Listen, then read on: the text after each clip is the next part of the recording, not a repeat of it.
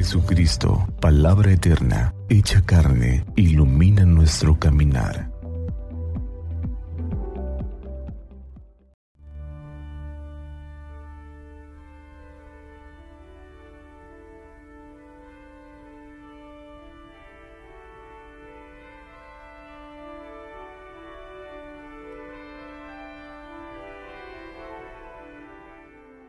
Lunes primero de enero de 2024, Solemnidad de Santa María, Madre de Dios. Lectura del Santo Evangelio según San Lucas. En aquel tiempo los pastores fueron a toda prisa hacia Belén y encontraron a María, a José y al niño recostado en el pesebre. Después de verlo contaron lo que se les había dicho de aquel niño y cuantos los oían quedaban maravillados. María, por su parte, guardaba todas estas cosas y las meditaba en su corazón. Los pastores se volvieron a sus campos, alabando y glorificando a Dios por todo cuanto habían visto y oído, según lo que se les había anunciado.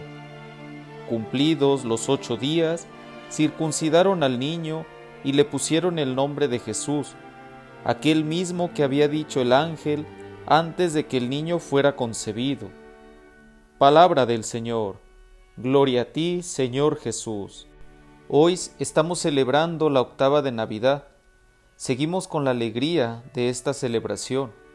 El día 25 pusimos nuestra atención en el niño Jesús, en el niño Dios. Ahora nuestra atención se dirige a María, la llena de gracia, y podemos descubrir en ella la gran responsabilidad que ha adquirido en esa misión que Dios le ha dado para este mundo, ser la madre de Dios, ser la madre de los hombres, ser la madre de la iglesia.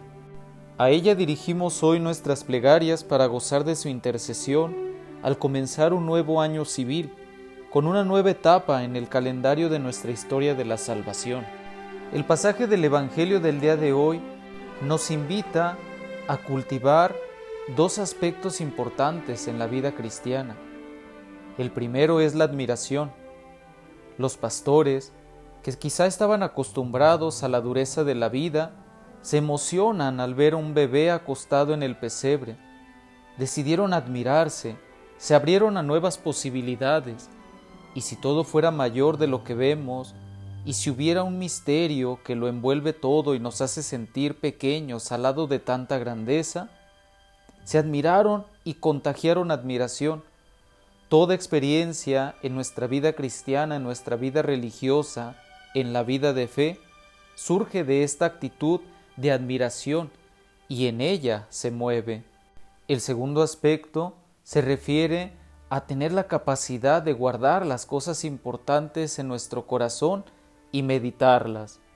Es lo que hace Nuestra Señora, la Virgen María ella lo va guardando todo dentro de sí, lo lleva al lugar de la profundidad, lo lleva al interior, al espacio de lo sagrado, y allí lo deja madurar.